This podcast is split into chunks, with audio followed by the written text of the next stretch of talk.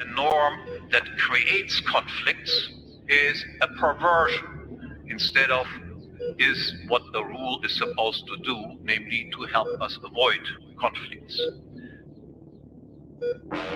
Only private or exclusive property makes it possible that all otherwise unavoidable conflicts can be avoided.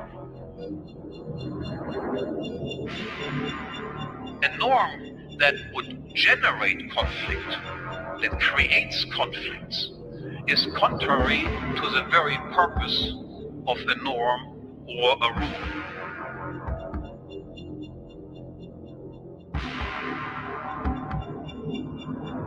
The state is not only an institution that produces inferior goods, bad goods, low-quality goods, but it actually produces bads. That is to say, goods that are not really goods at all, what we call bads.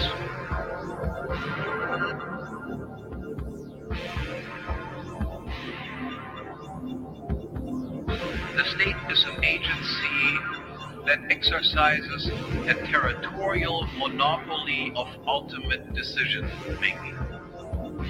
If you can decide who is right and wrong in every case, even in cases involving yourself, then you will provoke and cause conflicts, and then, of course, decide these conflicts in your own favor.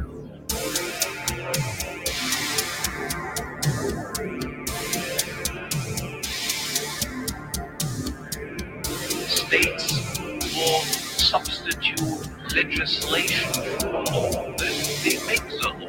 They make laws and say, it is all right if I hit you on the head sometimes. The norm that creates conflicts is a perversion. If you can decide who is right and wrong in every case, even in cases involving yourself, then you will provoke and cause conflicts.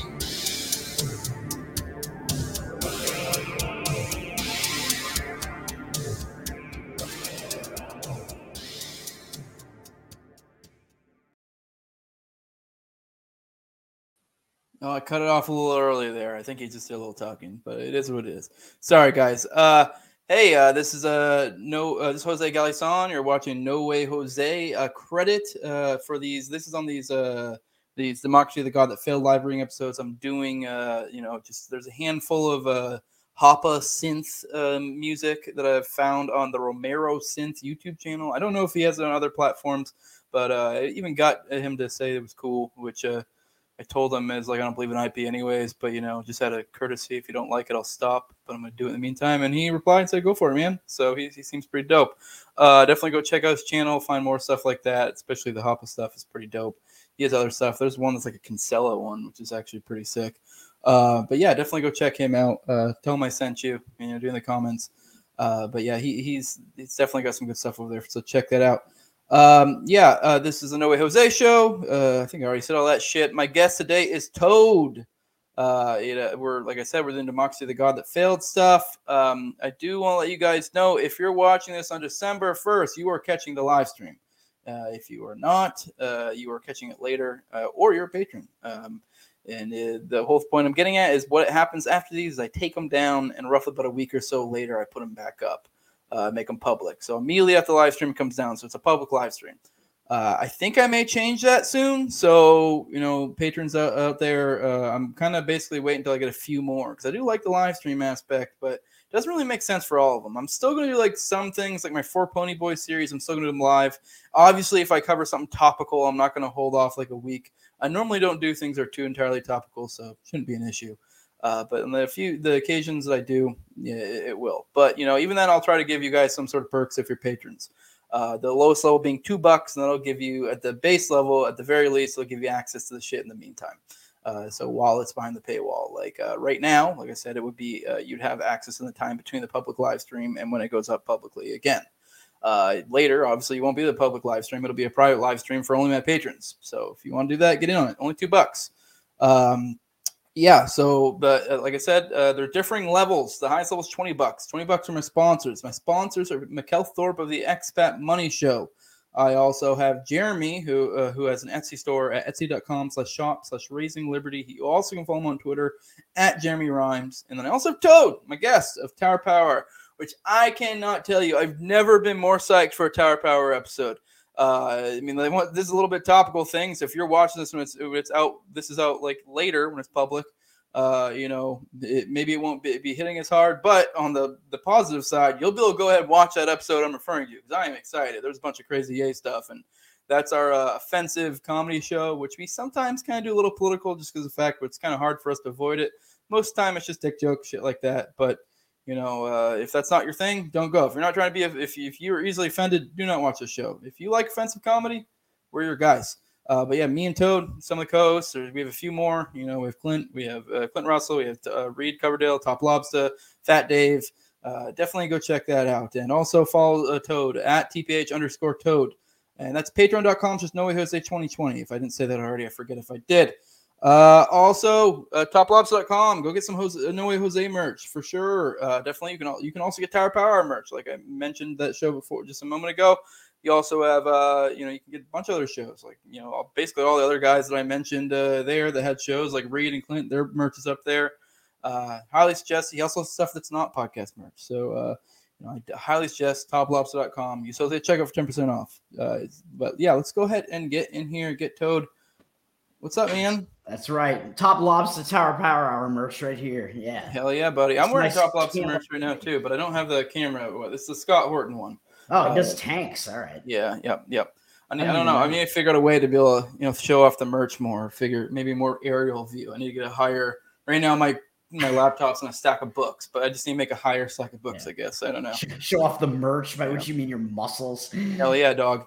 Yeah, dude. I really cannot tell you how excited I am for Tower Power this coming episode, and it's I don't even know what it's gonna be, man. It's episode, dude. It's gonna be just nothing but yay. There was so much in there. Oh, so that's what you're talking about. Yeah. No. Yes. The content. I mean, we're trying to figure out some cool guests. We'll figure out something cool. I don't know what we got.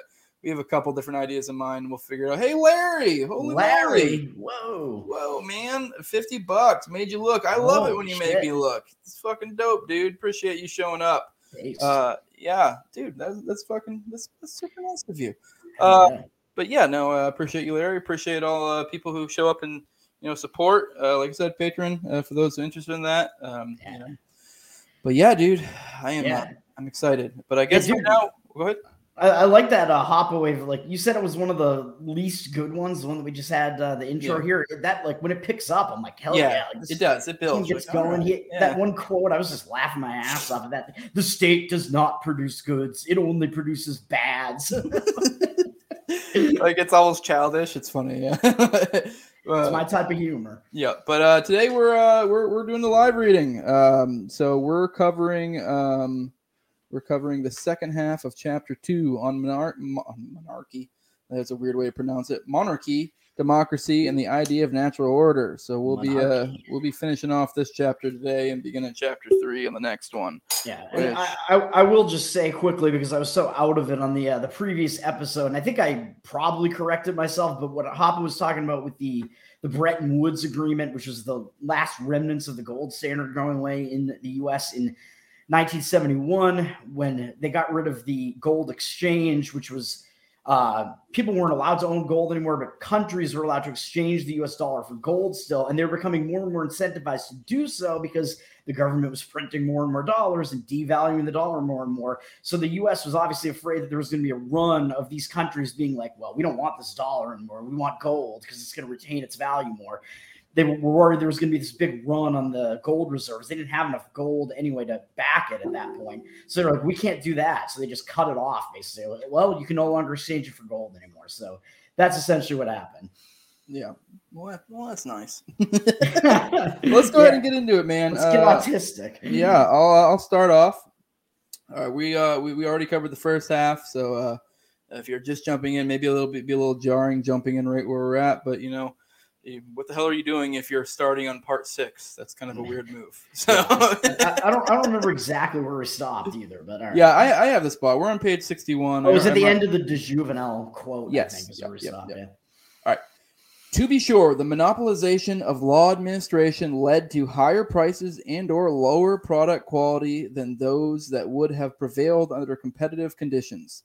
And in the course of time, kings employed their monopoly increasingly to their own advantage. For instance, in the course of time, kings had increasingly employed their monopoly of law in order for a perversion of the idea of punishment. The primary objective of punishment originally had been restitution and compensation of the victim of a rights violation by the offender. Under monarchical rule, the objective of punishment had increasingly shifted to compensating the king instead. However, while this practice implied an expansion of government power, it did not involve any redistribution of wealth and income within civil society, nor did it imply that the king himself was exempt from the standard provisions of private law. Private law was still supreme.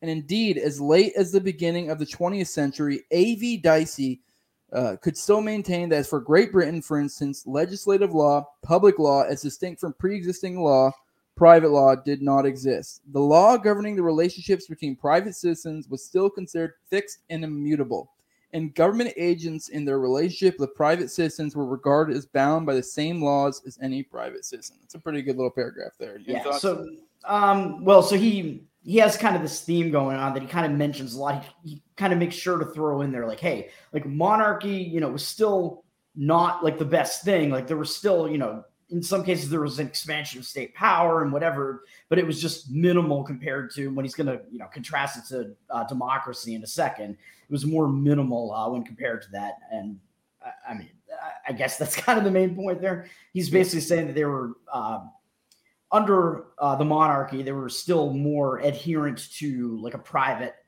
law type of thing and more adherent to, maintaining property rights. Yeah, and the difference being instead of taking your money through the legal system and just redistributing to everyone, it was just going to one person, the king. So it's not ideal. It'd be better if it was simply for the purposes of restitution, for making right whatever wrong you did, whatever property you took from someone else or destroyed or what have you. Yeah. But in this situation, it's still you're still kind of getting a little bit fucked there, although. It seems to be he's implying there'd still be some restitution to some degree, but like a little bit less so than the ideal, and that it wouldn't be the prime objective. And it's kind of almost a sliding scale. The closer it gets to democracy, the less it's about restitution, and the more it's about punishment. So exactly. So in the monarchy, like I think there was still some form of restitution there and paying the damaged party, but the king was taking some for himself.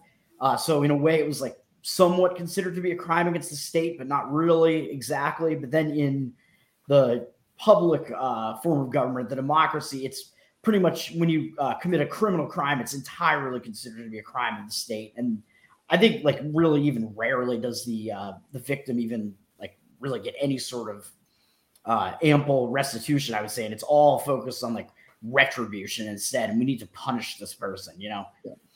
In striking contrast, under democracy, with the exercise of power shrouded in anonymity, presidents and parliaments quickly came to rise above the law. They became not only judges, but legislator, the creator of new law. Today, notes Juvenal, we are used to having our rights modified by the sovereign decisions of legislators. A landlord no longer feels surprised at being compelled to keep a tenant. An employer is no less used to having to raise the wages of his employees in virtue to degrees of power. Nowadays, it's understood their subjective rights are precarious and at the good pleasure of authority. That's actually pretty lovely. You got anything to add to that? Because that's actually, while it was a short little passage, there's a lot in there. Yeah, I mean, he's essentially saying that because of the form of government that we're under, we've just become used to laws existing that just violate our property rights, and we don't even really think anything of it. Yeah. Like his example, the landlord is forced to like take on a tenant that the landlord might otherwise not want to take on if they were able to voluntarily decide on that. Yeah. Which like, I guess the point would be, he would say in contrast with like the monarch, it'd be like the point he was kind of getting at is yes. Like whenever there's some criminal or something, it wouldn't be so much the objective restitution as it would be punishment and maybe and kind of enriching the monarch or what have you. Enriching the state. Yeah, because maybe if somebody commits something like that, like maybe they should be punished. But I think like restitution would be the first thing you should focus on, and then. But the point he's kind of getting at, I think, with his private law point that he was kind of saying that he sort of still somewhat exists in it. There is still a slight perversion of a proper private law, but it's not to the degree to where the person who did nothing wrong is necessarily being penalized directly, at least. Yeah. So, like, I guess you could make the case you're being indirectly penalized when you aren't getting like a full restitution. But I would even say in that case, it's likely they were probably getting a full restitution, but then or something close. And then, but then the monarch was probably skimming off the top, getting a little bit extra, In the system we have now, the victim through taxes is already being forced to pay for the court system that will possibly wind up not even making them whole anyway. So it gets, pretty perverted. In a development similar to the democratization of money, the substitution of government paper money for private commodity money and the resulting inflation and increased financial uncertainty, the democratization of law and law administration has led to a steadily growing flood of legislation. So substitution of government money for private commodity money. I don't know if does that read weird to you? Is substitution of government paper money for private commodity money. So he's saying that the government is like replacing hard money with their own fiat money, basically. Yeah, I just the way I don't know. Maybe I'm retarded, but the way I'm reading that is like I'm reading it like the inverse. But I know what he means. He's meaning the private, like the private's the good thing, right? But I don't know. For me, and maybe it's his German primary language going on there. I think, but I get what he's saying. Yeah. Maybe I'm just retarded and not understanding words correctly. I don't know. I think it's still a correct way of saying it in English. Presently, the number. Maybe I'm the retard here. We both are. Yeah, and I speak English. It's my primary language. So, presently, the number of legislative acts and regulation passed by parliaments in the course of a single year is in the tens of thousands, filling hundreds of thousands of pages, affecting all aspects of civil and commercial life, and resulting in a steady depreciation of all law and heightened legal uncertainty. As a typical example, the 1994 edition of the Code of Federal Regulations, the annual compendium of all U.S. federal government regulations currently in effect, consists of a total of 201 books, occupying about 26 feet of library shelf space. The code's index alone is 754 pages. And by the way, this book's probably at least a decade old, so bear that in mind. Yeah. I don't know when it was written. I could look. I don't remember exactly. The code contains regulations concerning the production and distribution of almost everything imaginable, from celery, mushrooms, watermelons, watch bands, the labeling of incandescent light bulbs, hosiery, parachute jumping, iron and steel manufacturing, sexual offenses on college campuses, to the cooking of onion rings made out of diced onions, revealing the most totalitarian power of a democratic government. Yeah, I don't know if there's really a whole lot of commentary there. I mean, if you got some, but it's definitely making the point of just kind of how these things grow. Yeah, so this book is, if you were talking about when this book was written, I think it was like 2000. Something like that. 2001, right. Something around there. So he said at least a decade. But right, so he's talking about, the Code of Federal Regulations, what the size was in 94, and absolutely it has grown, even more since then. But the point is that there are so many laws on the books that, like, nobody could no single person could ever know, like, what is even in there. Like, nobody technically knows. Everyone breaks, multiple felonies a day? I think according to Mike Chase, I think is his name, the guy that wrote that book about it's like How to Be a Federal Criminal, where he like lists all these absolutely outrageous federal laws that nobody would ever know about or think that they're violating a law when they do this. How to Be a Federal Criminal exists. I have the book. I've read it. It's a fun read. It will outrage you, but it's fun and funny at the same time. But like there are so many laws that nobody can possibly know that. And so he says that it's an average of three, I think, federal offenses or three felonies on average are committed daily by the average citizen. And we're not the average citizens here.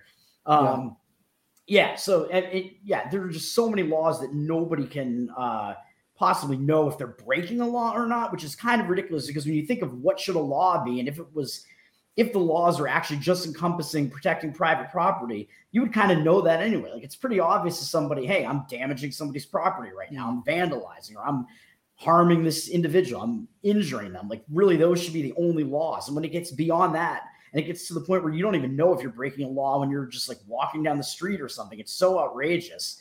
It's ridiculous. And it obviously has nothing to do with, what is moral or anything like that. And then the other thing that he did here is he just compared the growth of the law to the inflation here. So that's, a little bit interesting. It's just an absurd expansion of it. Yeah. Compared to the average citizen, I break way more laws, and most of the time intentionally. So, but no, it is silly, because it is like, and then you wonder why anytime anyone becomes an enemy of the state, it becomes immediately easy to hammer them in any which way they want, because they have a million tools in their toolbox. Because, I know one of the points that was in, I believe it was in Agorist Primer with Konkin, he makes the point of, because he's kind of getting the point of like, why are you even really going out of your way? Because a lot of people are really make a point to always follow the law. And it's like he's not advocating you hurt people. And he's also not advocating you get in trouble with the state necessarily. It's more of a cost risk or a risk benefit kind of a analysis type thing.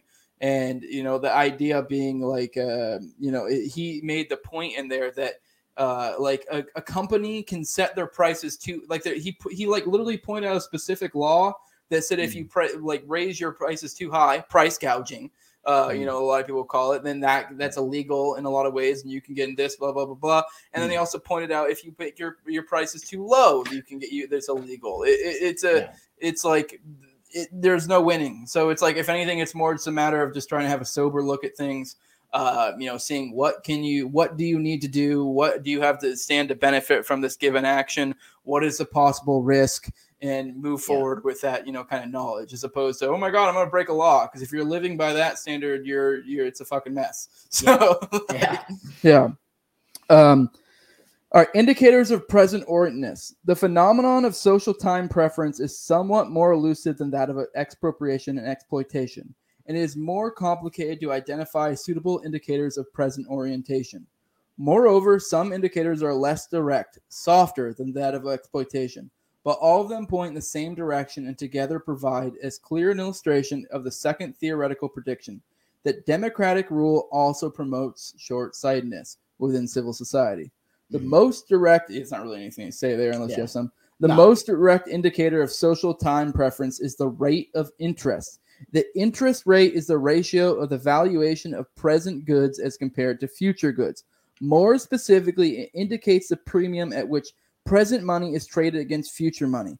A high interest rate implies more present orientedness, and a low rate of interest implies more future orientation. Under normal conditions, that is, under the assumption of increasing standards of living and real money incomes, the interest rate can be expected to fall and ultimately approach, yet never quite reach zero, for with rising real incomes, the marginal utility of present money falls relative to that of future money.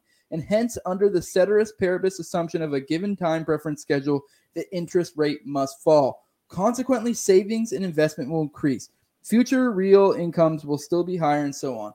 All right, this is where you come in handy, because this is a lot, especially if you're a normal person. If you're just getting into this and you're a prime autist, so I think you probably can break this down for people to be able to understand a little better. I also want to make a note for people when they're trying to understand this. Also, I think you need to keep in mind the distinction when you're reading this between, what the interest rate should be in the given society and what the interest rate is set by, the Fed or what have you. But go on. Well, yeah, I mean, the interest rate is essentially the price of money. So as he's saying here, it is how people value money right now as opposed to that money in the future. Typically, the interest rate is going to be determined by all of if you have a free market, which is the scenario that you want, the interest rate will be determined by all of the people acting in that market. And that will determine what the price. And it will. And his point is that he was saying in a proper society, the interest rate will drop over time as you become, I believe that's how I'm reading it. And that's why I wanted to make a distinction between what the Fed sets, because we've had periods where we've had very low interest rates and people are like, oh, that's great. And it's like, yeah, but is that an artificially low one? Because this might cause a fucking problem. Right. So, so it would be a good thing if there was like the production, if that had actually taken place beforehand. If it's a naturally occurring phenomenon, basically, yeah. Right. So in the case of, the government, the Fed interfering and setting it, as you said, artificially low. So the interest rate should actually be a lot higher than it is right now to actually like correct for what the state of the economy actually is. But instead, they keep it artificially low the whole time. And people think that there's a boom there because it is low. So people are going to spend more and they're going to borrow more in that scenario because they can borrow more, at a much lower interest rate, obviously, not have to pay as much back. But the issue is that savings has not been built up behind it. So right now they should actually be being incentivized to save and you need higher interest rates for that to happen. But that is not actually happening right now. So what you have is a bunch of money has been created and there hasn't actually been like the wealth production behind it to back it up that should actually have happened to create that interest rate, that lower interest rate. Exactly. If that makes sense. Yeah, you put that perfectly. I think it's about as good as we can get it without spending a whole episode trying to dumb it down.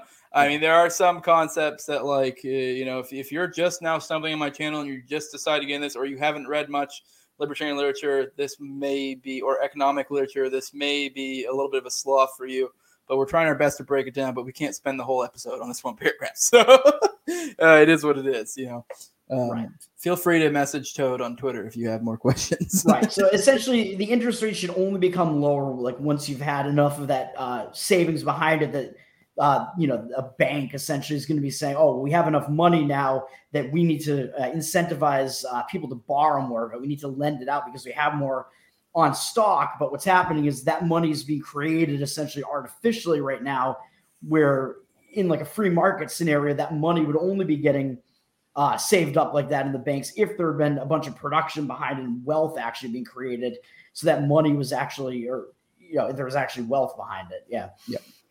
All right.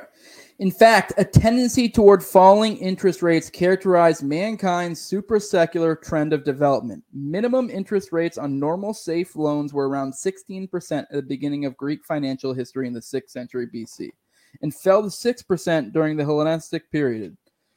In Rome, minimum interest rates fell from more than 8% during the earliest period of the Republic to 4% during the first century of the Empire. In 13th century Europe, the lowest interest rates on safe loans were 8%. In the 14th century, they came down to about 5%. In the 15th century, they fell to 4%. In the 17th century, they went down to 3%. And at the end of the 19th century, minimum interest rates had further declined to less than 2.5%. We kind of already broke this down a lot. If you want to add any, feel free. He's just talking about there being a tendency for more of a free market scenario, which this is before the monarchies were basically ousted. It had the democracies coming in place of them. He's talking about before that, the interest rates were overall falling. Yeah, it's not so much a monarchy point, because he did point out the Rome, like the Republic. It's more, anything, it would be more the point of like now we're in a situation where we have fiat money and they have much more manipulation, ability to manipulate the currency and such, whereas they didn't have. And that was actually why a lot of those republics, I forgot my point. But yeah, my point being is it's not so much the monarchy, although democracies have a higher tendency of doing it. I think he made a point earlier in the book that even during those periods when you had things like Rome where they had republics and such, they weren't able to do it to such a degree because the rest of the world hadn't adopted such a system. And so it would essentially hampered their ability to manipulate the currency as much. But now we're in a system where pretty much the entire world is under some sort of fiat system. Pretty much that is the case aside from maybe like some, third world tribal type shit or something. So there is no other groups that are doing something closer to the proper thing that's going to really fuck things up, if that makes sense. All right. This trend was by no means smooth. It was frequently interrupted by periods, sometimes as long as centuries, of rising interest rates.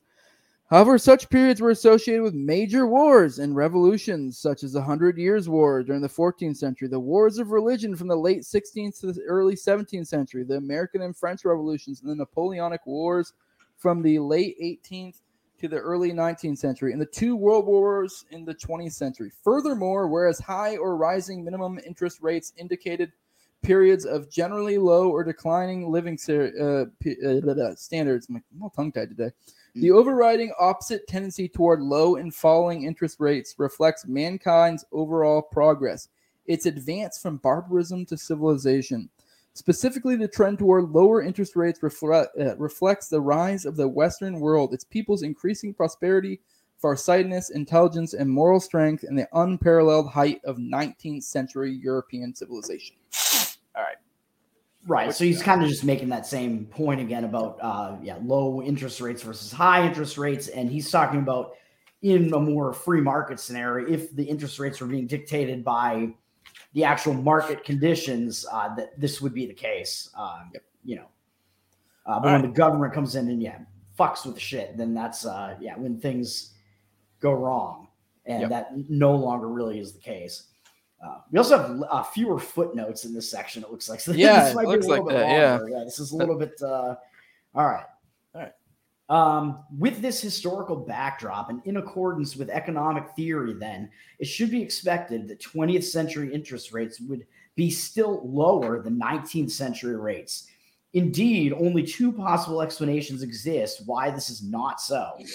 The first possibility is that 20th century real incomes did not exceed or even fell below 19th century incomes.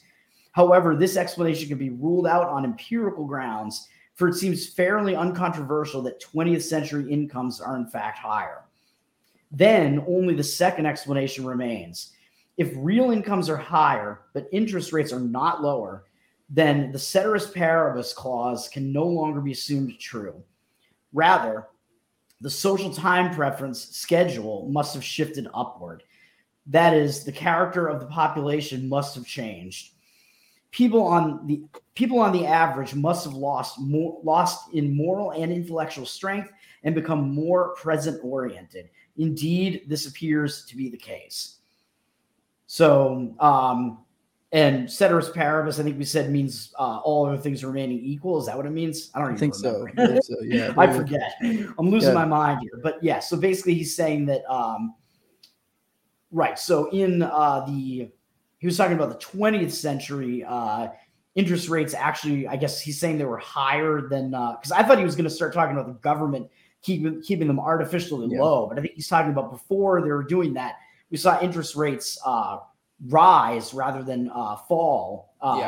And he's saying, well, why is that? And he's saying that it might make sense if people's real incomes were lower, but that was not actually the case. They were still higher, even though obviously their incomes are going to be higher as like inflation gets higher too, but their real incomes are actually higher at this point. Yeah. And this, we're talking about, this was like after like the 1800s where, you know, he's the 20th century. We're in the 21st century right now. And so, he's talking about the 1900s. So you're following up, the 1800s, which was like a period of like massive production basically. Mm-hmm. So people at this point, their real wage, their real incomes, I mean, were definitely higher. So he's saying World War I, World War II. He pointed out the war point, so this is where interest rates started coming up, and so, but like obviously we know now we're in a period where they're low, and it's like, oh, is that really because society is so much better? You know, we're in such a good economic condition, and I'm sure we'll get to that, but you got to keep in mind there was a lot of wars, a lot of fucked up shit. This is when it started transitioning the entire world from monarchy to democracy too during this key period of time. There's a lot that happened in the 20th century. Right. And so there was a lot of economic turmoil, and I'm sure we'll get into why now they're coming back down. And even though he wrote this book before, you know, what we've seen since like 2008 and whatever, but so he is saying here that the only explanation for this would be that people's time preference schedules, that like time preference curve, like they must have actually jumped to a different curve. Mm. And their time preference has been heightened. And yes, as you were talking about, that is because, the government has been doing things to shift people's time preference. So people are now more present oriented than they were before. So that's keep in mind, it was around the end of the 20th century is when we, started going more fiat, less off the gold standard, stuff like that. Right. So 1971 is where things all went haywire. Yep. And I think it was in the 1970s, I want to say, the interest rates went way up at one point to the point where, because the government, had started, really interfering with it. I think they actually went up above 20% or something at one point, I want to say, in the 70s. And if that happened now, the whole economy would crash. So now people are saying that interest rates are really high right now, even though I think they've gone up maybe quarter of a point, half a point or whatever. And that's drastic now because we've been near zero for so long at this point. It's crazy. All right. From 1815 onward, throughout Europe and the West, throughout Europe, we're both tongue-tied. Throughout Europe and the Western world, minimum interest rates steadily declined to a historic low of well below 3% on the average at the turn of the century. With the onset of the Democratic-Republican age, this earlier tendency came to a halt and seems to have changed direction, revealing 20th century Europe and the U.S. as declining civilizations. An inspection of the lowest decennial average interest rates for Britain, France, the Netherlands, Belgium, Germany, Sweden, Switzerland, and the U.S., for instance, shows that during the entire post-World War I era, interest rates in Europe were never as low as or lower than they had been during the second half of the 19th century. Only in the U.S. in the 1950s did interest rates ever fall below late 19th century rates.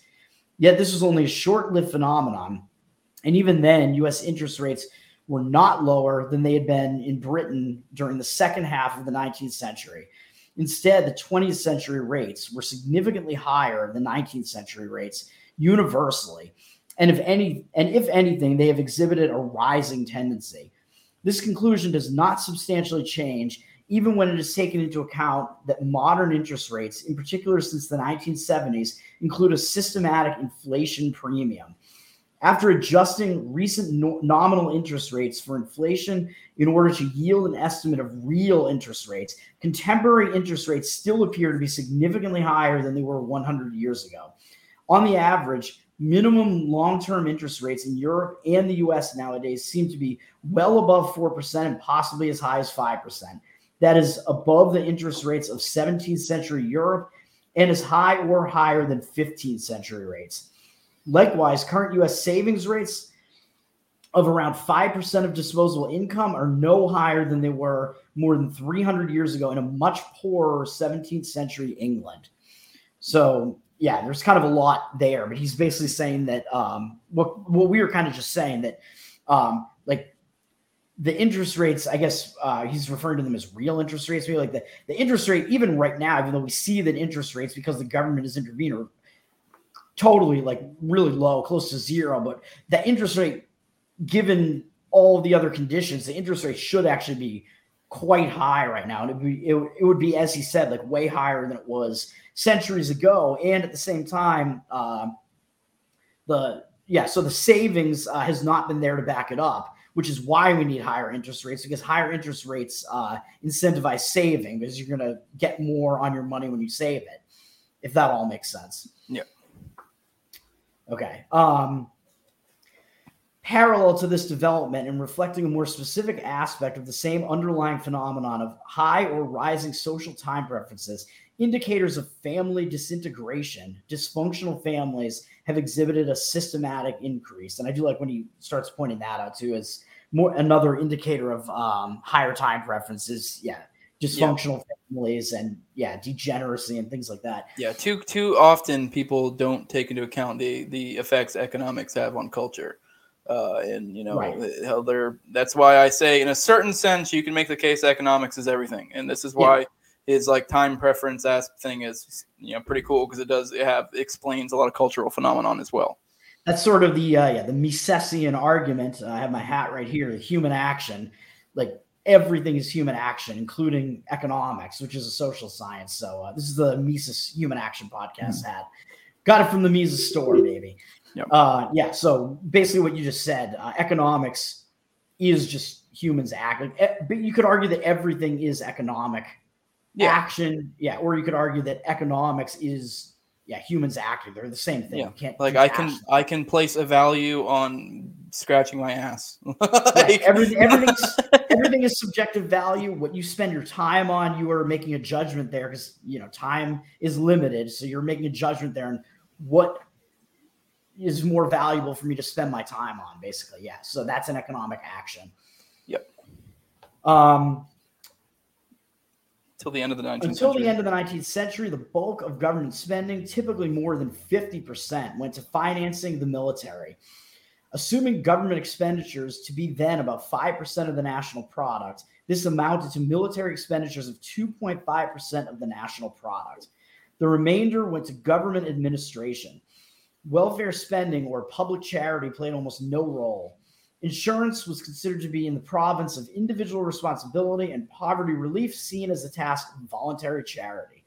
In contrast, as a reflection of the egalitarianism inherent in democracy, from the beginning of the democratization in the late 19th century onward came the collectivization of individual responsibility. Military expenditures have typically risen to 5 to 10% of the national product in the course of the 20th century. But with public expenditures currently making up 50% of the national product, military expenditures now only represent 10 to 20% of total government spending.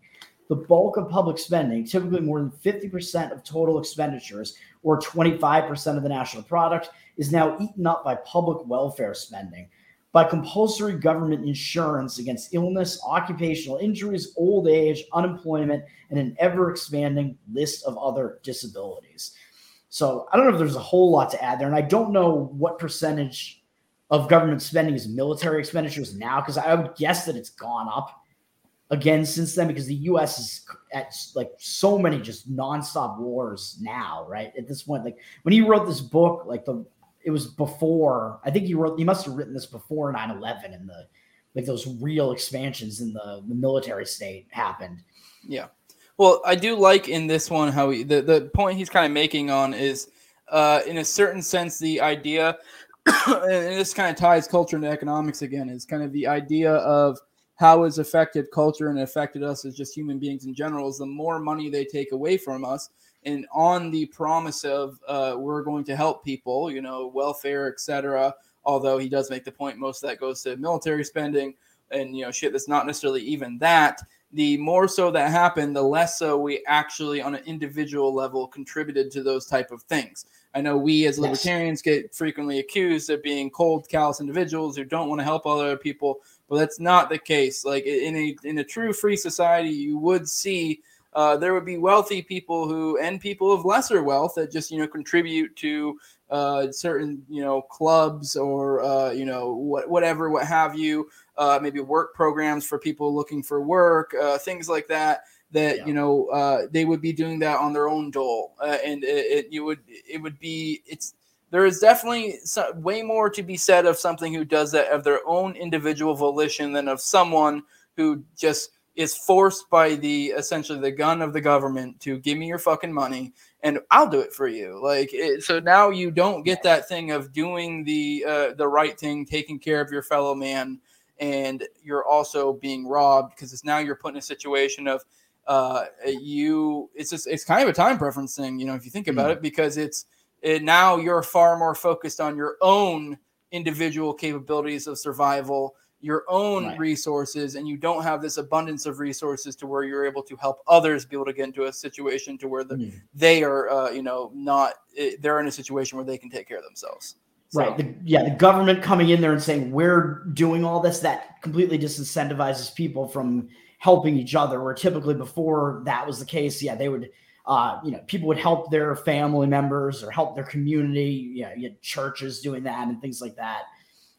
You know, way more than what happens now, because the government is just like, well, we are the welfare state now, so we're doing that. So people are just like, well, fuck it, the government's doing it. That's what my taxes are going to. I'm helping people. Yeah, I'll be the first to admit, I don't think I contribute just about anything to fucking any sort of anything like that. But I'm not. If I was able to keep all my money, I would have more money and be in a situation to be able to. I would love to. Right. That's the other thing. Yeah, exactly, I would love to. I'd have no problem with that. You know, there's also the thing, I've been seeing more of the Salvation Army people lately, and they are such Christmas time. Yeah, they come out around Christmas time with the bells. If I remember correctly, Salvation Army is like notorious for taking a shitload of money and being incredibly shitty. And in truth, I don't donate to them. No, I don't, because I know that's like very little of that's actually going to go to someone that matters. So I donate. Yeah, when I donate like directly to people, basically, where I know that the money's going to them.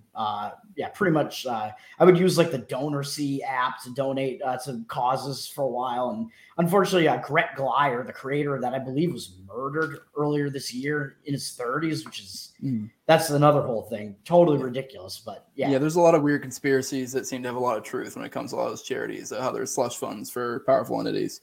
So, not good shit. Well, I think he was killed for personal reasons, but you never know. Okay. All right. Consequently, by increasingly relieving individuals of the responsibility of having to provide for their own health, safety, and old age, the range and temporal horizon of private provisionary action have been systematically reduced. In particular, the value of marriage, family, and children have fallen, since one can fall back on public assistance. Yeah. Thus, since the onset of the Democratic-Republican age, the number of children has declined, and the size of the endogenous population has stagnated or even fallen.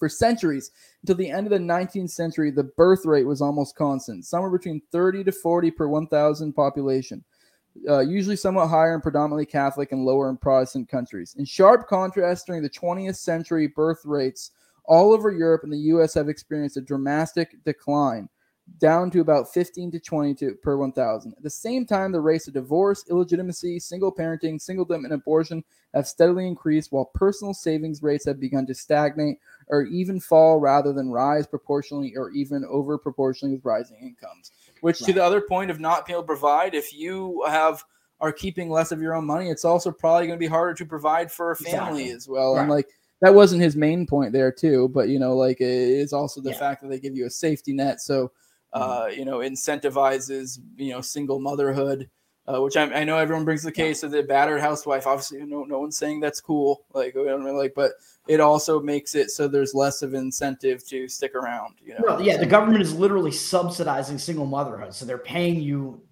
if you're a single mother. So they're obviously incentivizing more people to do that. And they're also incentivizing abortion by providing it, and they're definitely pushing it. There's definitely a propaganda campaign around that as well. So, they I don't know if they still do. I feel like there was something a while back where they changed a little bit, but actually, I feel like they still do. They literally, the government provides money to Planned Parenthood, which I know that people will be like, that's what I mean. Yeah, people will say dumb shit like, oh, well, that goes to this and that. That doesn't go for the abortion services. It's like, well, that motherfucker provides abortion, and money is fungible. So it's going to the same entity. You can say, I'm giving you this money explicitly for this reason, but it's but now that frees up other funds for the other thing because money is fungible. Fine. Planned Parenthood does also, provide care for pregnant women and things like that. Yeah. But they do a lot of abortions. That's kind of their primary thing. So there are other places you could give that money that don't provide abortions, that provide all those other services. Yeah. And I don't consider an abortion to be medical care for a pregnant woman, by the way. No, I'm making that distinction. I wish I could remember the name. I used to be a big follower of Crowder way back in the day. And I remember there was someone he would always push that was, and this is one that the left will typically demonize, is these people try to convince people of abortions, and they pretty much provide all the same services of Planned Parenthood. The only difference is they will not provide abortions, and they will try to counsel people on abortion and being why provide assistance of whatever one they can to help to keep the kid. You're evil if you do that. Yeah, which is okay, no one's making you go to that place, but if we're going to incentivize one or the two, I would prefer they don't incentivize either. Right. But if you're going to, it's do we incentivize the destruction of families or the production of families? Exactly. Yeah. All right. Moreover, as a consequence of the depreciation of law resulting from legislation and the collectivization of responsibility affected in particular by Social Security legislation, the rates of crimes of a serious nature such as murder, assault, robbery, and theft have also has shown a systematic upward tendency. Depreciation of law resulting. I'm trying to think if there's anything there. He's kind of getting at the point that law is basically becoming meaningless is kind of what he's getting at. So where it becomes more meaningless, there kind of becomes less of a rule of law in a certain way. It there is whims. You always see cases of people getting off for murder for X, Y, and Z. There are so many more laws now that it's also impossible to enforce them all. And you're right. Like what you just said, like what we're seeing more recently is like there like these democratic like cities and stuff, especially are like pretty much incentivizing people to like steal like up to $99 worth of stuff and all these other things. They're just letting these people off. And like I tweeted a little bit earlier today in my neck of the woods here in Massachusetts, there was just a double murder of this old couple. And the guy that committed it had like this really long rap sheet. And like a bunch of it, you'd say, yeah, fine. It's like drug possession, drug sales, all this shit, like whatever, like non-violent stuff. But he also had like violent assaults, like robberies, all this other stuff in his rap sheet. And they had just completely dropped the charges, let him off when he like assaulted this autistic dude. Oh, and he happens to be, a druggie who's doing anything that he can to get money for it. So what happens, he gets off on all that and he winds up committing a double murder. And I think he probably murdered their dog as well. Yeah. Or killed their dog. Yeah. In the normal course of events, that is with rising standards of living, it would be expected that the protection against social disasters such as crime would undergo continual improvement, just as one would expect the protection against natural disasters such as floods, earthquakes, and hurricanes to become progressively better. Indeed, throughout the Western world, this appears to have been the case by and large until recently during the second half of the 20th century, when crime rates began to climb steadily upward. To be sure, there are a number of factors other than increased irresponsibility and short-sightedness brought on by legislation and welfare that may contribute to crime. Men commit more crimes than women, the young more than the old, blacks more than whites, and city dwellers more than villagers. By the way, I would say even Hoppe would probably say it's not a direct result of them being black. There's a whole lot of other factors that go in that. It's not black and white, you mean? Yeah. Like, so if anyone wants to get offended by that, literally the statistics bear this out. 13% of the population and over 50% of the violent crimes. So. Yeah, being offended by someone saying that says more about you than it does about them. Like, that's more saying that you are interpreting a certain way. Like, statistic, you can't, the numbers don't lie, but if you want to, you can debate, like, why that is the case. Yes. Yeah. Accordingly, changes in the composition of the sexes, age groups, races, and the degree of urbanization could be expected to have a systematic effect on crime. However, all of these factors are relatively stable and thus cannot account for any systematic change in the long-term downward trend of crime rates. As for European countries, their populations were and are comparatively homogeneous. In the U.S., the proportion of blacks has remained stable. The sex composition is largely a biological constant. As a result of wars, only the proportion of males has periodically fallen, thus actually reinforcing the normal trend toward falling crime rates. He's promoting war right now because it kills more men, and men are more likely to commit crimes. I think he would also make the case, too, that the war itself probably incentivizes violence, towards men. So it's kind of a wash if you think about it. At best, yeah. Yeah, at best a wash.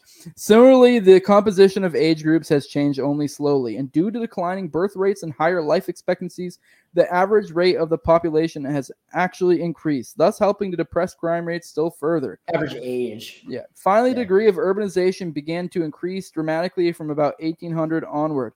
A period of rising crime rates during the early 19th century can be attributed to the initial spurt of urbanization. Yet after a period of adjustment to the new phenomenon of urbanization from the mid-19th century onward, the countervailing tendency toward falling crime rates took hold again, despite the fact that the process of rapid urbanization continued for about another 100 years. And when crime rates began to move systematically upward from the mid-20th century onward, the process of increasing urbanization had actually come to a halt. What? He's saying cities alone aren't the cause of crime? What? Yeah. I mean, I'd say they definitely have something to do with it, but that's not the only factor. There's always a million factors to every given thing, and I'm sure he's getting to that. Well, cities all tend to be more democratic and have that type of rule. So, yeah, he's also talking about like 1800 onward at that point, 19th century. I don't think he's talking modern day right at this point. So he's getting to there's more urbanization, and that's probably going to increase it to some extent, but also if we had a true free society with a good economic system, like there still would be some level of urbanization that occurs, and there probably would be slightly higher crime rates, but not to the degree that there are now. It's obviously going to be a trade-off. If you're someone who wants to live in an urban environment, even in this free society, there are going to be you're probably going to have more job opportunities likely, although I think there would be probably less urban environments in a free society. But there still would be some, and they would probably have higher crime rates, but you'd probably also have maybe not more job opportunities, but different job opportunities. So it'd be a cost benefit thing. So it's not as simple as, you know, just urbanization. Although I do think there is something to having a higher concentration of people in a given area. No shit, you're gonna have more crime. Like it's not really like saying that it's not just demographics either. All right. It thus appears that the phenomenon of rising crime rates cannot be explained other than with reference to the process of democratization, by a rising degree of social time preference, an increasing loss of individual responsibility intellectually and morally, and a diminished respect for all law, moral relativism, stimulated by an unabated flood of legislation. Yeah. I'll let you take over here because... you give me the 2 pages now, of a massive footnote. Now the notes come for you. All right, go on. That's right, yeah. So, I mean, do we have anything to... really. Talk about in that part of that. I don't really think he's just basically saying again that, it's including in these cities, you have like more democratic forms of government, essentially, where there's just an overall tendency towards like less responsibility, higher time preference, higher crime, all of that. All right. Of course, high time preference is by no means equivalent with crime. A high time preference can also find expression in such perfectly lawful activities as recklessness, unreliability, poor manners, laziness, stupidity, or hedonism. This is where he's going to start pissing off the libertarians. I can tell you right now. I have the feeling. Which is why we say, even though these things, we don't think that they should be enforced by law. We do not think that there should be, aggression in response to these things. But we would still say that we would want to disincentivize these things and tell people, hey, you shouldn't be doing these things. Yes. Yeah. Right. Which is perfectly in line with libertarianism. And I would argue it is more of a pro-liberty stance. Yes, I agree as well. That fosters a strong moral society. I do think, fosters a free society. And it's kind of almost a vicious circle, I think, in a certain sort of ways, Yes. It's also kind of like a chicken egg thing. Which comes first? I don't fucking know. It's just go for both. So it kind of becomes like the cycle, right? Like politics being downstream from culture or whatever. They both influence each other. I believe it's cyclical. Nonetheless, a systematic relationship between high time preference and crime exists. For in order to earn a market income, a certain minimum of planning, patience, and sacrifice is required. One must first work for a while before one gets paid. In contrast, most serious criminal activities such as murder, assault, rape, robbery, theft, and burglary require no such discipline. The reward for the aggressor is immediate and tangible, whereas the sacrifice, possible punishment, lies in the future and is uncertain.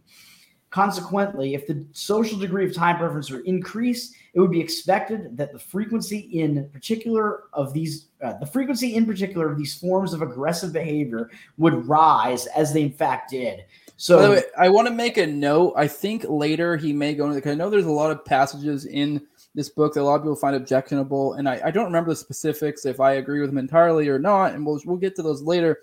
But I would say, like, now once we get into these like cultural type things that he's explaining, I think even Hoppe would probably, I don't want to put words in his mouth, but I feel like he'd probably admit, like, hey, this is a little bit more murky when we're saying what is good behavior. Like, what are things you should or should not be doing? This is more subjective, as opposed to it's far more objective in a libertarian sense, what should or should not be something that's punished via violence or what have you, like property rights violations. So the point being is, like, you may find things later on in this book when he talks about subjectionable, but I would say don't just be like completely discredited him. Like if he starts talking about homosexuals, which I think he does at some point, if you find it objectionable, be like, just chalk that up to a disagreement, because this isn't a part where is a lot more subjective. And, it's one of those things that I think in a true free society, you would kind of find out what behaviors are more conducive by the areas that are doing better. But right. We're in a murky area where we're kind of just trying to read the tea leaves at this point. So some of these things that he may find objectionable, or you or me might find objectionable in a moral sense or what have you, it may not necessarily be really all that objectionable. It once it's borne out. But the point being is those things are things that affect you. Things, culture does matter. Your familial relationships, the way you engage in the world, even if you are not, fucking up any property rights, it matters. But now we're definitely in a spot where you can kind of have a spirited debate on whether which behaviors are more conducive to a better life. Right. Well, I would say that whole thing that you just listed there with, laziness, stupidity, hedonism, all that stuff, recklessness. I would say all of that is pretty obviously, bad, not going to lead to a more. I think a little bit of hedonism every now and then is not going to lead to a more productive society. Yeah. Well, sure. Yeah, because even hedonism is kind of subjective. What does that even mean? Are you just saying someone plays video games occasionally? I don't know. Sometimes it's good to take some steam off. I'm not a fan of video games, but if that's your thing and you're not spending 5 hours a day or neglecting your family, whatever. Or, I'm talking about, being totally unproductive. And I think what he's kind of getting at here is one of the things that we have here is that the government makes that barrier to entry into, and you could get into the minimum wage and things like that. They make that barrier to entry to being able to get a job at all and be a productive person. They make that more and more difficult. So that's going to incentivize this person to rely on criminal activities, more so, or it might incentivize that. So I think he's sort of alluding to that fact. And then he's saying kind of what I said before, where with the murkiness of all the laws and the legal system, how many laws there are, that you're thinking present oriented, you're more likely to be poor at this point. So it's I need more of the stuff. You might be more likely to steal or commit a crime or something like that to get that stuff. And so you're more present oriented, but you're also thinking, even if you're future oriented to some degree, you're still thinking hey, they might not catch me or something like that, or I might not suffer consequences for this. Yeah. Whereas, if you took the government out of there and you allowed people to defend their own property and things like that, that really wouldn't be the case. Gun ownership and things like that, people would be way more disincentivized to be hey, I'm just going to go steal from this guy. Well, because this guy, might have a gun and he's actually allowed to defend himself. So, I would also think too, in this cultural point I was making, you could almost make a time preference argument to it. Cause I kind of brought up hedonism and you could apply, say, something like sexuality. Let's say, for example, when me and my wife are about to hit it off, we're about to bang. At that moment in time, I'm very present oriented and I'm very much trying to get laid. But now if my life becomes consumed with just trying to have sex with my wife or just sex in general, it's not a good thing. And and there are, and I guess there might be something to be said. And Hoppe makes the point.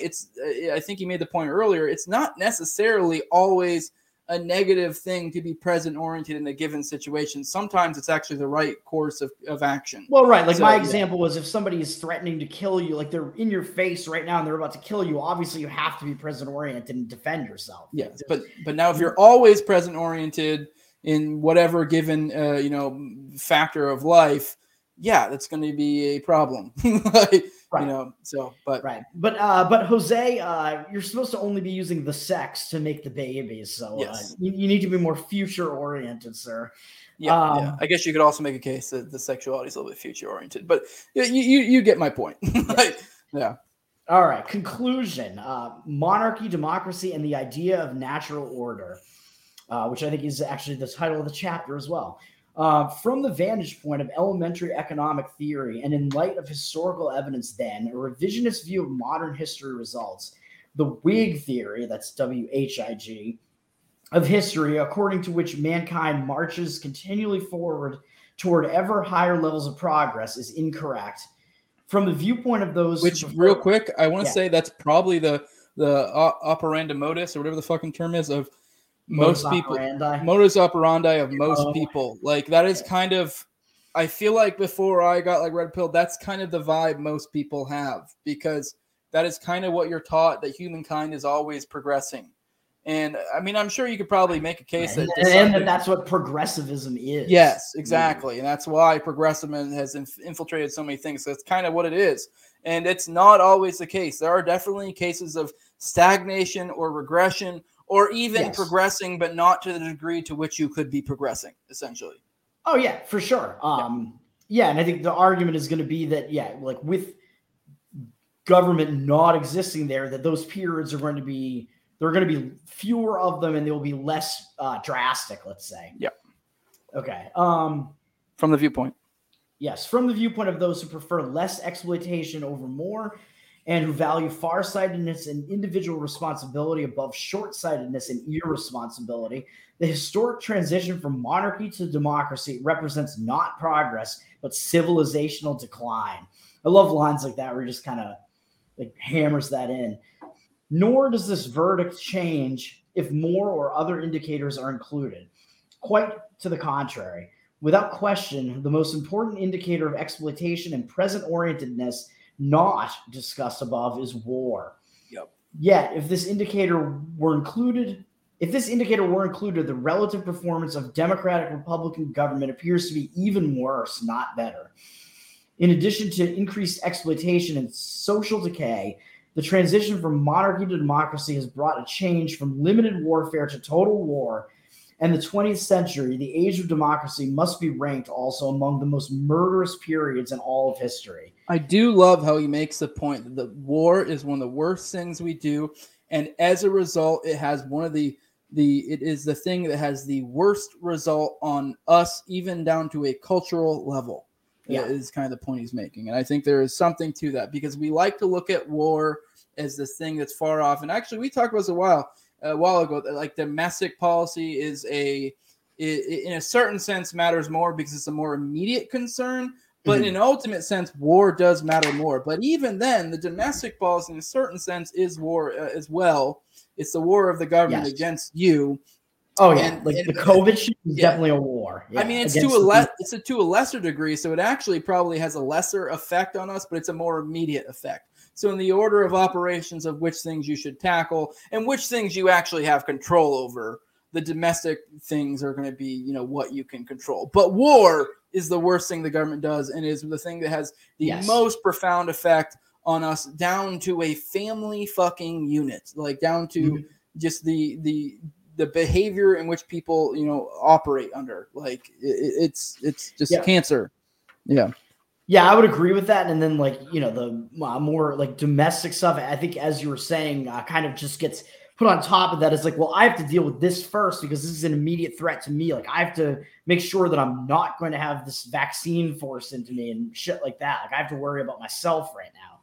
You know what I mean? And like my point too, is like, it's, with war, what am I going to do other than not join the military and do my best to keep my wealth to myself and not give it to the government to contribute to war to the best that I can?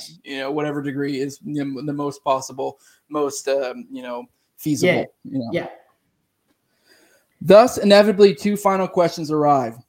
The current state of affairs can hardly be the end of history. What can we expect and what can we do? As for the first question, the answer is brief. At the end of the 20th century, democratic republicanism in the U.S. and all across the Western world has apparently exhausted the reserve fund that was inherited from the past. For decades into the 1990s boom, real incomes have stagnated or even fallen. The public debt and the cost of social security systems have brought on the prospect of an imminent economic meltdown. At the same time, the societal breakdown and social conflict have risen to dangerous heights. If the tendency toward increased exploitation and present-orientedness continues on its current path, the Western democratic welfare states will collapse as the East European socialist people's republics did in the late 1980s.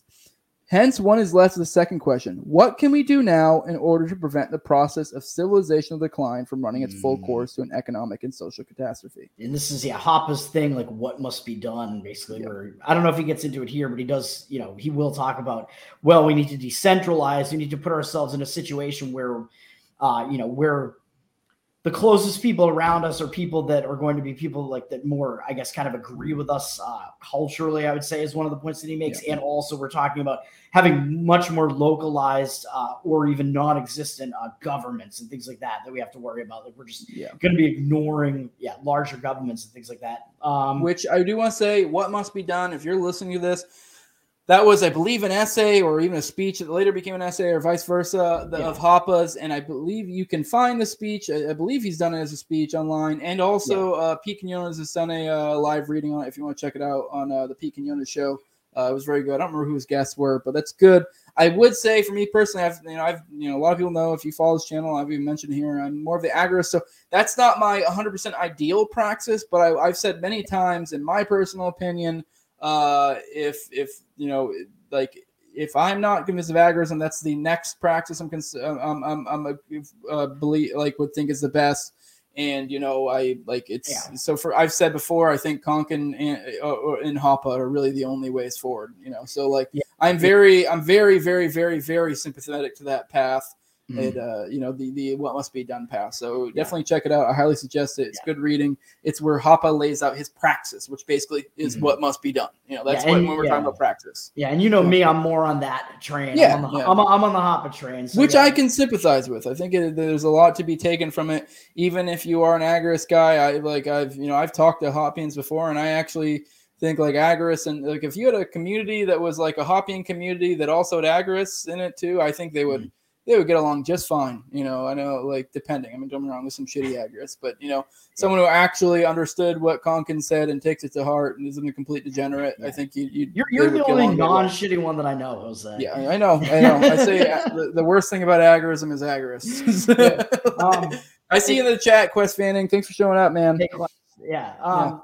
I was going to mention one thing on that. Oh, so he's this is interesting, like that paragraph that you just read. If you just look at that and you kind of apply it to like the situation we're at now, where that's become even more the case. He was talking about how throughout like the 1990s, real wages had actually started to like go down and be on the decline. So people actually have less real income now. And now with everything that's happened, like since he's written this book, it's become even worse. So like when I read this again in like 2020, I was thinking like, holy shit, like this is like, everything that he's saying like is just happening to more and more of an extent. And we're, that's what we're up against. We're up against this, man. Yeah. So that and more of the societal breakdown and just all of that.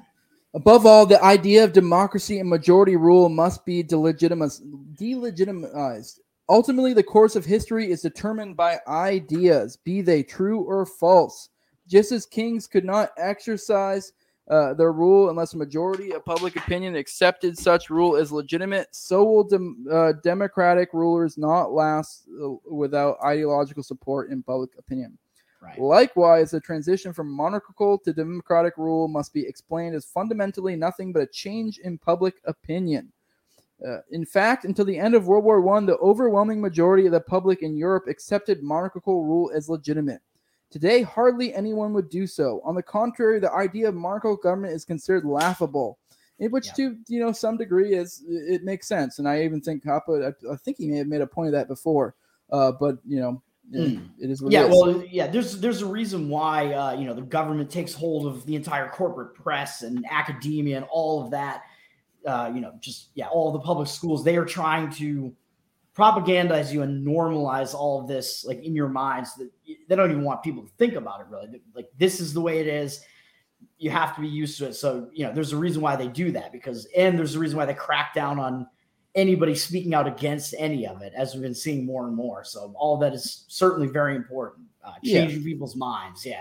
Yeah. Which I would say monarchy is laughable, but once you really start to understand democracy, it's even more laughable. So, right. I think one of the points that probably Hoppe, I think, is making throughout this book is that, yes, it is laughable, but it's more obviously laughable. Yep. Consequently, a return to the ancient regime must be regarded as impossible. The legitimacy of monarchical rule appears to have been irretrievably lost. Nor would such a return be a genuine solution. For monarchies, whatever their relative merits, do exploit and do contribute to present-orientedness as well. Rather, the idea of democratic republican rule must be rendered equally, if not more, laughable. Yes. Not in the least by identifying it as the source of the ongoing process of decivilization. Yeah, you just said what I was going to say. Yeah, exactly. So he is saying they're both, laughable. However, in the public opinion now, monarchy is considered to be way more laughable than democracy, and he wants to reverse course on that. Yep. He wants both to be considered laughable and democracy to be considered way more laughable than monarchy, basically. Yep. But at the same time, and still more importantly, a positive alternative to monarchy and democracy, the idea of a natural order must be delineated and understood. On the one hand, this involves the recognition that it is not exploitation, either monarchical or democratic, but private property, production, and voluntary exchange are the ultimate sources of human civilization. On the other hand, it involves the recognition of a fundamental sociological insight, which incidentally also helps identify precisely where the historic opposition to monarchy went wrong. That the maintenance and preservation of a private property-based exchange economy requires a sociological presupposition, the existence of a voluntarily acknowledged natural elite, a nobilitas naturalis, which it is funny. A lot of libertarians shun the idea of elites, but it's like the point Hoppe makes in a true free society, and he kind of gets, and this is actually one of the benefits of monarchy, but that concept of the natural elite gets corrupted. Thanks, Quest. I saw you just shared it. Hell yeah, man. Yeah, that's not a little following either. No, not at all. Okay. You're definitely one of my favorite mutuals. Hopefully, I don't know if you follow me on my current account, but hopefully I'll get my old accounts back here soon. I'm Senor Jose 2020, dog. I think you might follow me. I don't know. But yeah, that was kind of the one of the good things about monarchy was the natural elites, but it got corrupted by the idea of the fucking of the government in general. It got because the government's cancer. Yeah, so Hoppe talks a lot about natural elites because he's saying that essentially what is just human nature is that hierarchy has to exist. You do need natural elites because people have different skill sets. Certain people are better at certain things than other people are. Like that's just a fact of human nature. So in a situation where the government is not essentially artificially selecting the elites, or as he would say, unimpressive elites and things like that, that in that like free market scenario, and even in a monarchy that kind of more mimics that type of scenario, you have more of the tendency towards people selecting natural elites. Like, hey, we know this person is actually good at this thing. Like, let's do this. And then I guess the other aspect of that would be that the government actually will kind of incentivize the so-called experts to become on their side. So then you have like guys like Fauci, where people are like, hey, they think that this guy is a natural elite. Like this guy is, he knows what he's talking about. He's a doctor, all of that. He's the expert, where, the actuality is he is a liar who's bought and paid for by the government. Mm-hmm.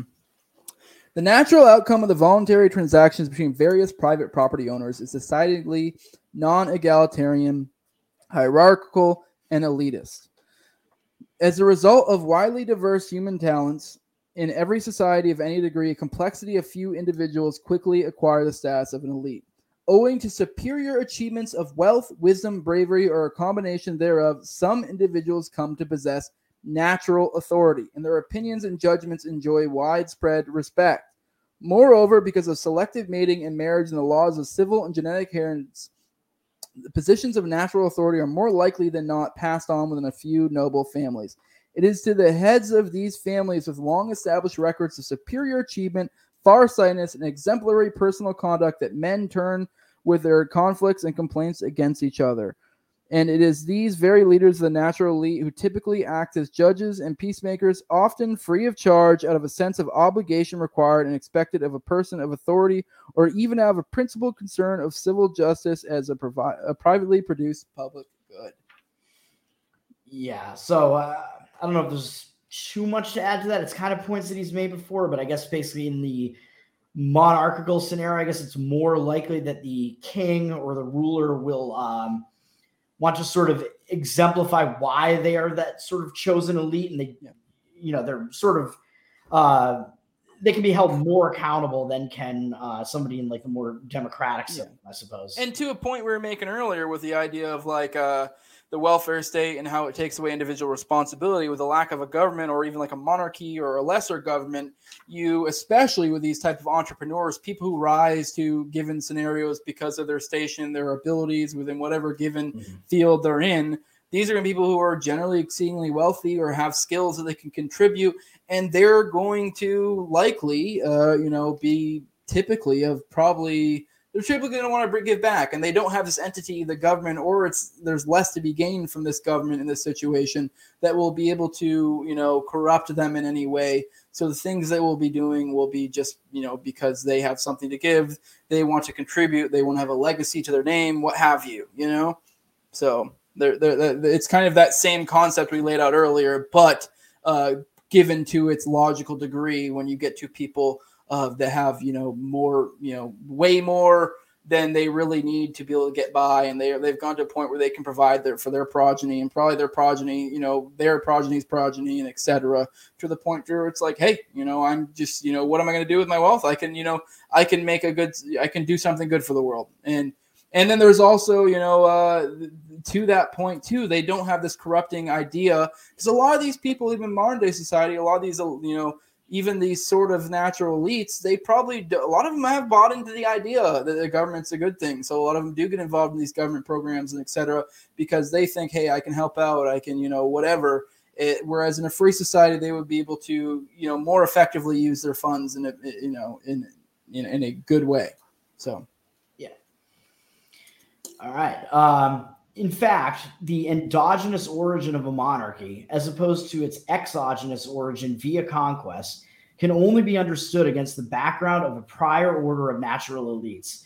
The small but decisive step in the transition to monarchical rule, the original sin, consisted precisely in the monopolization of the function of judge and peacemaker. The step was taken once a single member of the voluntarily acknowledged natural elite, the king, insisted against the opposition of other members of the social elite that all conflicts within a specified territory be brought before him, and conflicting parties no longer choose any other judge or peacekeeper but him. From this moment on, law and law enforcement became more expensive.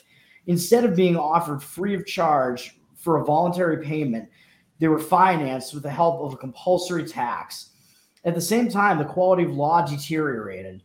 Instead of upholding the pre-existing law and applying universal and immutable principles of justice, a monopolistic judge who did not have to fear losing clients as a result of being less than impartial in his judgments could successively alter the existing law to his own advantage. That's cool. He's making the point that essentially with the step towards monarchy, which, he is making the point it's preferable to democracy. Essentially, the monarch probably likely in some ways may even have been from a what he thought was doing something good. He essentially monopolized a lot of the functions of the natural elite, and it became more consolidated within him. So you became more dependent on this one individual who likely, especially in the early days of the monarchies, was more likely to be a natural elite. And, of some sort. And now you're more relying on this one guy to be doing what you need him to be doing. Right. And he's referring to, basically like the rise of like a state as the original sin. And he's essentially saying that like anarchy is the most preferable. Monarchy is a step backward from that. And democracy is a step way backward from that. Is sort of how he outlines it. It's a long jump away from it. Yeah. Right. Exactly. And I don't know about like, as far as like, cause I've read like James Scott's Against the Grain and whatever, where he talks about like the first book. Yeah. It is a good book. It'll definitely change your way of thinking, even though he is a leftist. So I think there are certain economic things that he doesn't get right. But he says that though, but some people, especially anarchists, sometimes use that left label in like an old timey way. Like I remember reading Benjamin Tucker, because reading the Anarchist Handbook, and a lot of the shit he was describing, even though he got like his economics wrong, he very much was like an anarchist, and like he really wasn't like saying, aside from his like minutia of understanding of economics, he really wasn't espousing much more different than we were, at least from that one essay. I don't know much more of him aside from that. So Scott. So I mean, he approaches it from more of like a historian's perspective, I would say, where he talks a lot about the history of like when the first states were created and that and. I don't think they were really like monarchies, but I don't really know because he doesn't necessarily get into like the type of government, but more like how they rose and like started functioning. So I don't know. It's kind of interesting because Hoppe here is kind of starting more like with the monarchies, like maybe even in like the Middle Ages and things like that. But Scott goes all the way back to like whatever, like even like 5000 BC probably. Yeah, which I really feel like if you do read that book, especially in modern days, it kind of gives you an insight to, you know, where we are now and where we may be in the future as well. I don't really have time to go into that. I've actually talked about it before, so, you know. Yeah. Yeah. But go on. Where am I at here? It was to a large extent the inflated price of justice. Yes, it was to a large extent the inflated price of justice and the perversions of ancient law by the kings, which motivated the historical opposition to monarchy. However, confusion as to the causes of this phenomenon prevailed. There were those who recognized correctly that the problem lay with monopoly, not with elites or nobility. But they were far outnumbered by those who erroneously blamed it on the elitist characters of the rulers instead, and who accordingly strove to maintain the monopoly of law and law enforcement and merely replace the king and the visible royal pomp by the people and the presumed modesty and decency of the common man. Hence the historic success of democracy. Yeah, so that's also an interesting paragraph there, because a lot of it has to do with like not recognizing correctly what the problem actually is. Like he's saying that you do need those elites, like we were saying, and people that are, I don't know if I'd necessarily call them the nobility, but maybe like the natural elites. Like you do need people like that. But the problem is when people have like a monopoly on power, a monopoly on the use of force is when the problem arises. Yep. And that, you know, when it, it comes to democracy, he's saying it's a step backward. People actually saw that as a step forward because, hey, even people that like sort of knew, hey, this monarchy is a problem, they misidentified the problem and went a step backward instead of, taking the right step. Yeah. Okay. Ironically, the monarchy was then destroyed by the same social forces that kings had first stimulated when they began to exclude competing natural authorities from acting as judges. Yeah, so it's being destroyed by more territorial monopolism, basically, and use of force. In order to overcome their resistance, kings typically align themselves with the people, the common man. Appealing to the always popular sentiment of envy, kings promised the people cheaper and better justice in exchange, and at the expense of taxing, cutting down to size their own betters, that is, the king's competitors. When the king's promises turned out to be empty, as was to be predicted, the same egalitarian sentiments which they had previously courted now focused and turned against them. After all, the king himself was a member of the nobility, and as a result of the exclusion of all other judges, his position had become only more elevated and elitist, and his conduct only more arrogant. Accordingly, it appeared only logical then that kings too should be brought down, and that the egalitarian policies which monarchs had initiated be carried through to their ultimate conclusion, the monopolistic control of the judiciary by the common man. The funny thing is, as you're reading this, it reminded me of the Bible. Like, I'm not religious. Most people that follow my channel know I'm an atheist. But I grew up in the church. I've read the Bible, and there is definitely historical context to be taken. And there definitely was, you know, I guess this might be something that speaks to a lot of people because a lot of people don't have a historical understanding of monarchs. I know, biblically speaking, the kings, there were multiple, times where the kings basically operated as a judge. And I think even before the kings, they had judges of sorts. I believe, if I remember correctly, it's kind of what Judges was about. Although they were technically monarchs at that time, that was almost like semi. Like I'm sure, you know, Popular Liberty, if he's watching, is probably nutting his pants. He always goes about how that was like one of the early anarchist sort of societies of sorts, or private, you know, governments, you know, whatever he wants to call it. Well, but, everybody brings up ancient Ireland, and stuff like that, where they kind of had like these roaming judges, and But you look at that, and it was like, that was the original. Thing they took on. They took on essentially the court system. They were that system. That's kind of how it started, which it makes sense because we even talk about from a private society, you need those. But the problem is once you consolidate it to one and then you give them the force behind that, it becomes an issue. Yeah. I sort of like how he kind of like talks about egalitarianism kind of throughout this whole thing as being contrary to liberty, which I think that's like one of kind of his main points. And Rothbard also has made that point with egalitarianism being a revolt against nature and things like that. It requires massive force to even attempt to make people equal.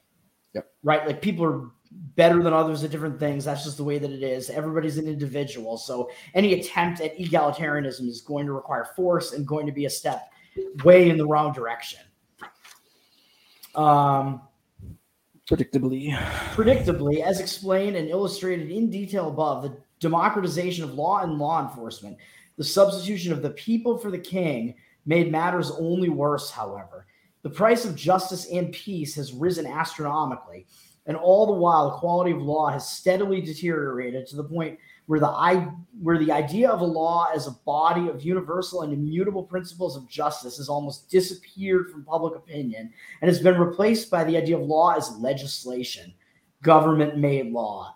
That's right, with it, just the typical thing everybody's saying, well, there should be a law against this, just because I think that this is how it should be. Real quick, I did want to add on my biblical point. Anyone who knows their Bible knows that God explicitly, when they wanted to go to a king, God was like, this basically, like, this is fucking dumb. And then they did, but if you want to do it, whatever. And they end up doing it. And prior to that, they had more of a judge's system. So that's kind of a similar situation he's kind of describing here. So I think that may illustrate the concept a little bit better for a lot of people. Yeah, I am a Christian. I had sort of like a Christian upbringing in like the New England congregational churches. Basically, I have family on my dad's side that is definitely very religious. They're congregationalists. I went away from it, in my rebellious teens, etc., where I was basically like agnostic, maybe like an atheist, but not like militant about it in any way, really. And then I got back to Christianity more recently and picked up the Bible again, started reading it again. And yes, I believe that looking at it again, like being a libertarian, now being an ANCAP now, I would say that, yes, anarchy is totally compatible with Christianity. And in the Bible, yes, I believe it is. It's like never actually, like people use, like Rome, that verse in Romans, whatever it is, Romans 11, maybe, I forget what it is, Romans 13, I think, where people are saying that there's a verse there that is explicitly saying that you should abide by like the king's law or whatever. And I don't agree with that at all. I think that it is essentially the Bible is telling you that God is your only king, and that is the only law. I had Jacob Daniel. It was one of my first episodes. I had Jacob Daniel or Jacob Winograd on.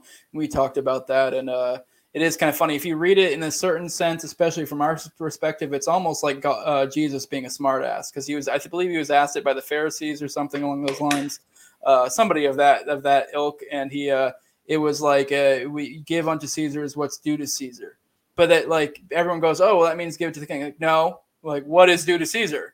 Like, that is kind of like a trick question, like a trick, like there, like, well, what is due to Caesar? Is that really due to Caesar? Like, so it's almost like a smart ass answer, like in a way, like kind of a, if it was anything, it was a, you could almost look at it as a way to exhibit Jesus's wisdom of getting out of a tough situation, and kind of like, being like kind of a smart, quippy way to kind of be like, fuck you.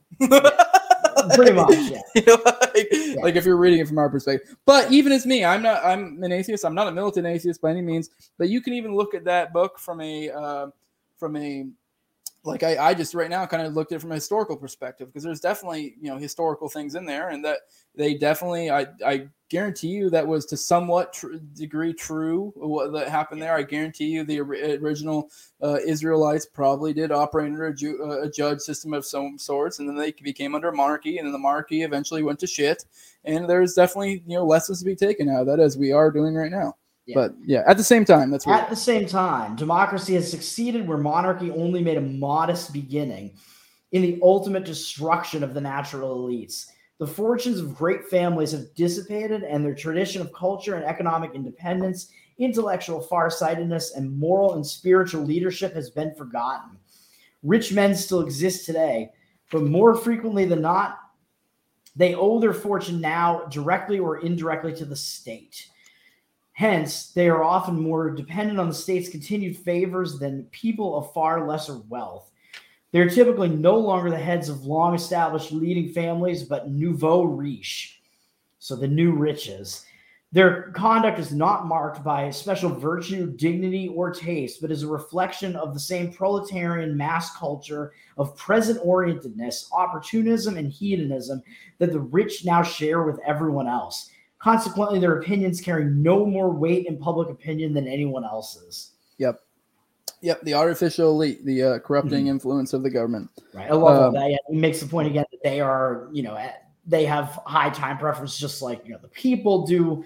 They just create this atmosphere of high time preference, all across the board. And I forget what the other point that I was going to make is, but basically, just something about like the, once those like non-natural elites sort of get into the system there, then you have people that really don't deserve that status in that position. And even if they are natural elite, the point he's making is their wealth, a lot of their wealth is owed to the government. So it's like, it was kind of the point I was making to you before, like, why do these natural elites not operate in the way we'd want to? Because a lot of people may present that as like a gotcha to like Hoppe's like, natural elite theory. It's like, well, no, the current natural elite and the artificial elite both have this influence under them that kind of fucks their incentives and makes it so that, they aren't really able to do as much. And they may, even coming from a good, type of, what they think is doing good, because they are fooled by the government. Just because they're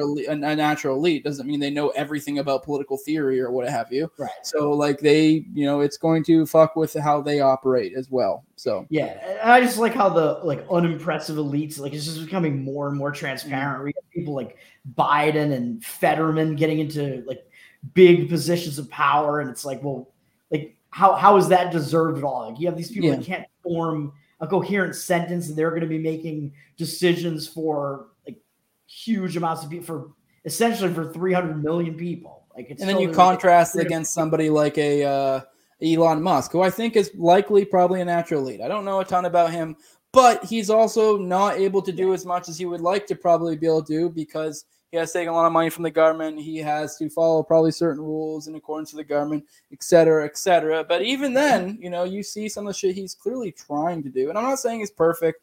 I don't know. He also could be controlled opposition. There's always that. I don't fucking know. But that's kind of the vibe. He definitely is a natural elite to some extent, because that's how he kind of rose in the first place. But then you have like the government kind of tries to like start controlling those particular types of people. But definitely he like knows what he's doing as like an entrepreneur, and he wouldn't have risen to the status that he did like before, the government got involved and things like that. And before he became like as huge as he is now, he wouldn't have risen to that level if he wasn't some form of elite in that respect. Yeah.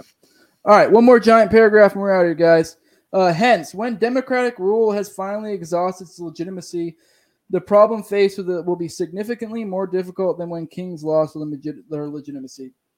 Then it would have been sufficient to abolish the king's monopoly of law and law enforcement and replace it with a natural order of competing jurisdictions, because remnants of natural elites who could have taken on this task still existed. Now this will no longer suffice. If the monopoly of law and law enforcement of democratic governments is dissolved, there appears to be no other authority to whom one can turn for justice, and chaos would seem to be inevitable. Thus, in addition to advocating for the abdication of democracy, it is now of central strategic importance that at the same time ideological centralization or decentralizing or even successionist social forces. In other words, the tendency toward political centralization that has characterized the Western world for many centuries, first under monarchical rule and then under democratic auspices, must be systematically reversed. Even if as a result of a secessionist tendency, a new government, whether democratic or not, should spring up, territorial smaller governments and increased political competition will tend to encourage moderation as regards exploitation. In any case, only in small regions, communities, or districts will it be possible again for a few individuals, based on the popular recognition of their economic independence, outstanding professional achievement, morally impeccable personal life, and superior judgment and taste, to rise to the rank of natural, voluntarily acknowledged authorities and lend legitimacy to the idea of a natural order of competing judges and overlapping jurisdictions, an anarchic private law society as the answer to monarchy and democracy. Yeah, so that some of the stuff that you just talked about there is like one of the points that I think like the classical liberal types and like loser brigade types and things like that, they really don't get. And I think they're still kind of programmed to just oppose secession, like secession is bad, like maybe conflate it with slavery and things like that. And they'll try to make points like, anti-secessionist points by saying that, like, well, if a fascist government rises up, that's still anti-libertarian, man. And it's like, yeah, we know that. But as Hoppe was saying here, when you have a totally decentralized system. You have secession and you create multiple smaller governments. That is going to be a better situation than when you have a centralized government, because those governments actually have to start competing against each other and they start being able to get away with less. So yes, of course, it's not perfectly libertarian, but it is a step in the right direction. In a more localized area, it's going to be more easier to identify natural elites, and it's also going to be harder for these smaller governments to be able to corrupt the natural elites that exist, and will also make the artificial elites more apparent as artificial elites. Right, so they can be held more accountable, and then, you know, like what we're seeing with the COVID shit, you have people can move out of a state and into another state, where a lot of people move to Florida, and we're telling you, hey, this is a government that we prefer over this other government because they're cracking down on us way less. Yeah. All right, man, let's get the fuck out of here. This is a long one. Go ahead and drop your plugs. Yeah, this is a meaty part of the chapter. Yeah, there was a lot of interesting stuff in this one.